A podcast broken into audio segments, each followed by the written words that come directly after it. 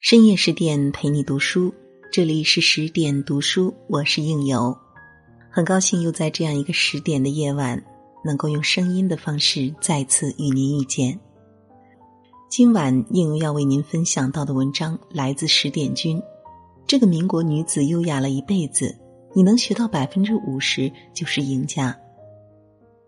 如果喜欢这篇文章的分享，记得在文末为我们点个赞哦。这段时间，十点君和大家分享了不少民国女子的故事。她们美貌与智慧并重，才华与妩媚齐飞，身上带着不同于其他时期女子的魅力，既有旧时代的优雅风韵，亦有新时代的勇敢独立。有读者在评论区问：“十点君，你最喜欢的是哪位？”我最欣赏的其实是我久久未下笔书写的郭婉莹。她算得上是我见过的最优雅的女人，她的优雅不仅仅停留在外表上，也反映在内在涵养、生活态度、言谈举止等方面。今天与各位分享她的故事，希望能将这位民国美才女的生命经验及思考注入到你我的生活中。永远保持得体的妆容和优雅的仪态，冠莹也叫黛西。一九零九年出生在澳大利亚悉尼，过的是完全富裕明亮的生活，穿精致的白色蕾丝裙子，上最贵的学校，住在有白色百叶窗的大别墅里。六岁那年，他的父亲应孙中山的邀请回国创办中国第一家西式百货公司永安百货。那时，小小的黛西英语说的很溜。但身处中文环境，他开始为自己蹩脚的汉语发愁。直到父亲把他送进宋庆龄、宋美龄学习过的中西女塾，一个以英文授课考试的贵族学校，黛西才重新成为同龄人中最快乐的女孩。中西女塾的教育与如今的中学教育有极大的差异。他对学生的承诺是要让他们一生年轻和愉悦的生活。当时流传着这么一个说法：女孩从中西女塾毕业，就相当于拥有一份上好的嫁妆。这所学校不仅重视体育、音乐、科学等，而且教女孩子们怎样做客厅的女主人，照顾到每一位客人，如何让自己风趣得体，甚至怎样布置客厅，拥有不俗的审美和品味等。黛西就这样被教育成了有教养且时髦的上海淑女。她做足了一辈子的美人，在去世的前一天，仍会为了预约好去拜访她的客人，画上精致的妆容，不会把一丝口红涂到牙齿上。于她而言，这是一种礼貌。更难得的是，她永远把腰背挺直，仪态优雅，让看到她的年轻女子都自叹不如。计划着找时间去学成人芭蕾，调整体态。其实黛西在姿态上也是下过功夫的。二十来岁的时候，她曾有一段时间天天拿硬皮书顶在头上练习走路。在这个看脸的时代，不少年轻姑娘恨不得在自己的脸上多动几刀。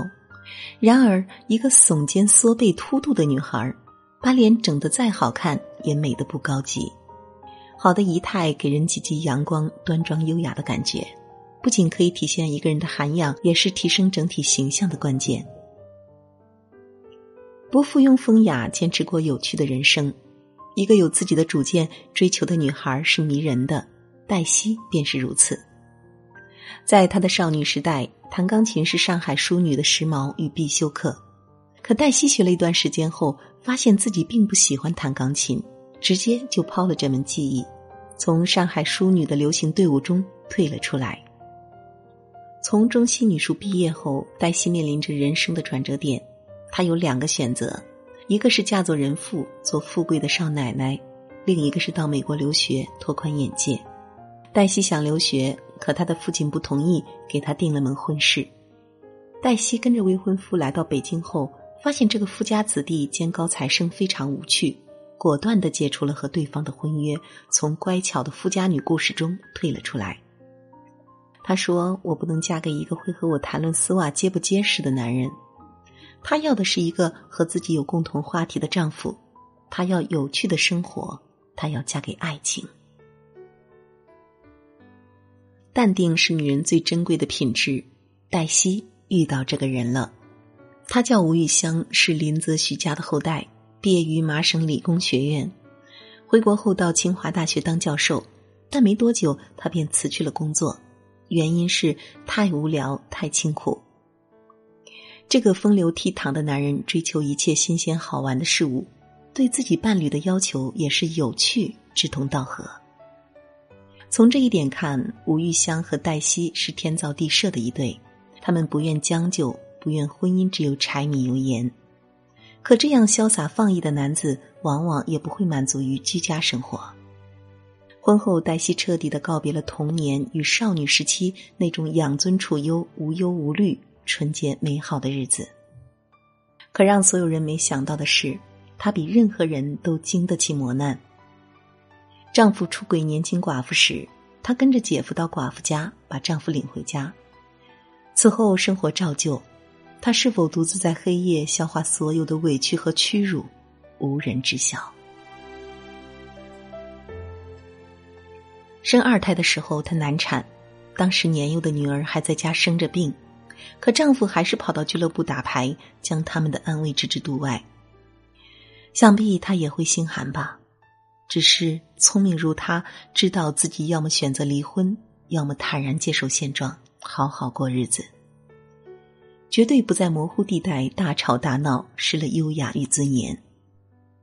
后来，丈夫被打成右派，在监狱中熬了三年。病逝，她带着儿子去认尸。那一天，她没有哭，只是把手绢盖在丈夫脸上。几天后，她伏在骨灰盒上哭了一声：“活得长短没什么，只是浪费了你三年的生命啊！”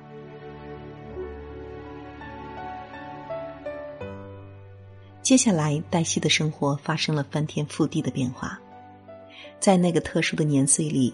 他所有的财物悉数充公，成天面对各种批斗，被剃头、被游街、被下放到农村干最脏最粗的活养猪、挖河泥、卖咸蛋，无休无止的清洗装满屎尿的木桶。不少与他处境相同的人都选择了自杀，他不仅顽强的活了下来，且没有因为屈辱而变得狰狞刻薄。他说。我在那样的生活里学到了很多东西。要是生活一直像我小姑娘时候那样，我永远也不会知道自己的心有多大，能对付多少事。现在我有非常丰富的一生，那是大多数人没有的。反复抱怨是非常不优雅的行为。我最佩服黛西的一点是，她从来不渲染自己的苦难，甚至从不抱怨。当肯尼迪遗孀杰奎琳问及劳改情况时，他笑着答：“劳动有利于我保持身材苗条。”对于不忠的丈夫，她也从未有过苛责与埋怨，还常在孩子面前夸他们的爸爸聪明。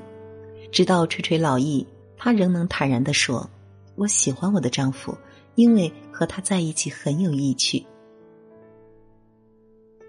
不管过的是怎样的生活。”他都能找到热爱的理由。他可以用铝锅在煤球炉上烤出带彼得堡风味的蛋糕。从前带着几百万钻戒的他，过上一个月只有六元伙食费的生活时，仍能津津有味的吃八分钱的阳春面。我印象最深的一个场景是，年迈的他享受着暖和的晚风，闭着眼，用手指轻轻的把空气滑向自己，说。你闻到空气里的桂花香吗？这样甜蜜的香气。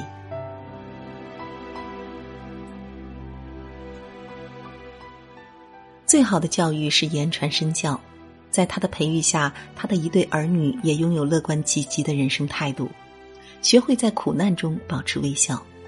困难时期，他和成年的儿子一起生活在七平方米的屋子里，屋顶还有个漏洞。冬天醒来，脸上常结着霜。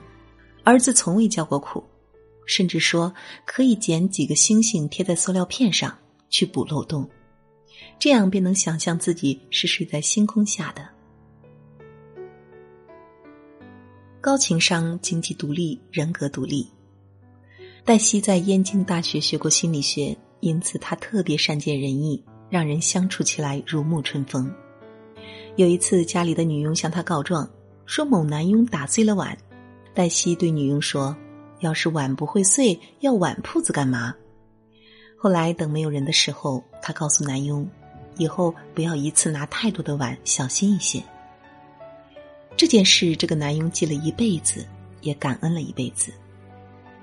他也特别擅长分析和利用人的心理来保护自己。在特殊的年岁，他被一群遗弃之时的女干部折磨，就像一头羊掉进了狼群。但他居然能在那样的环境下巧妙的保护自尊，且满足女干部的成就感和统治欲。他聪明也独立，不以男人为职业，开过时装店，做过翻译，当过英语老师。离世前，他选了一张自己正在工作的照片作为遗照。或许他希望后人给的标签不是家世显赫的上海名媛。而是一个能创造价值的独立的现代女性。一九九八年，黛西安静的、优雅的告别了人世。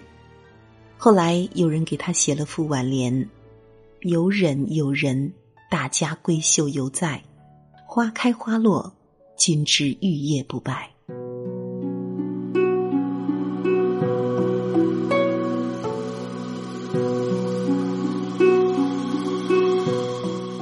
好啦，今天的文章就是这样了。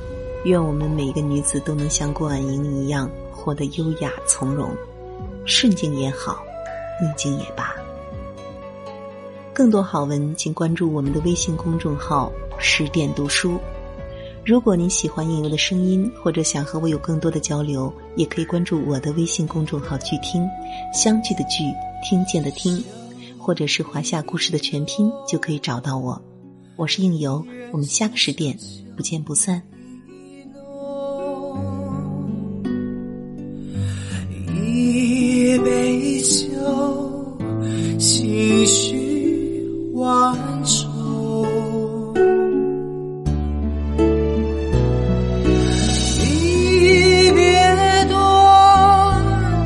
叶落的季节离别多。握着你的手，放在心头，我要你记得无言的承诺。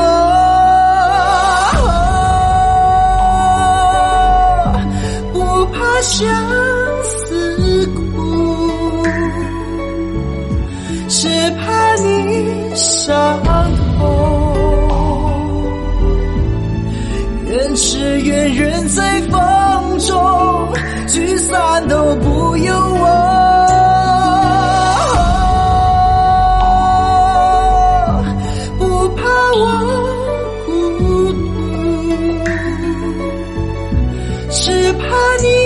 你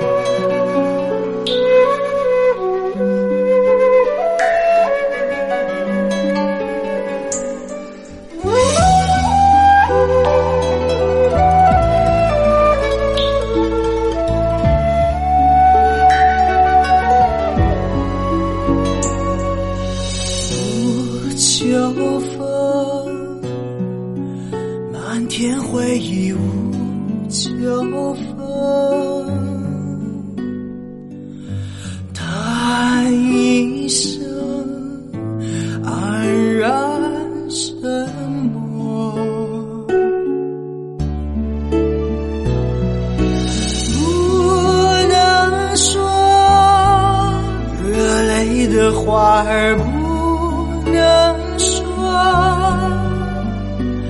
星星拥着你，永远记得你曾经为我这样的哭过。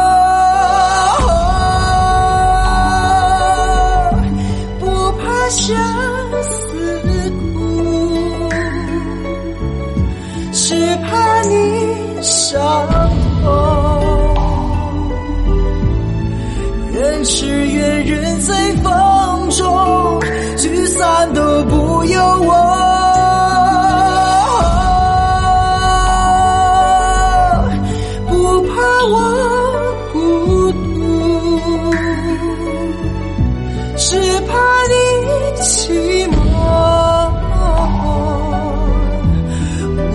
说离愁。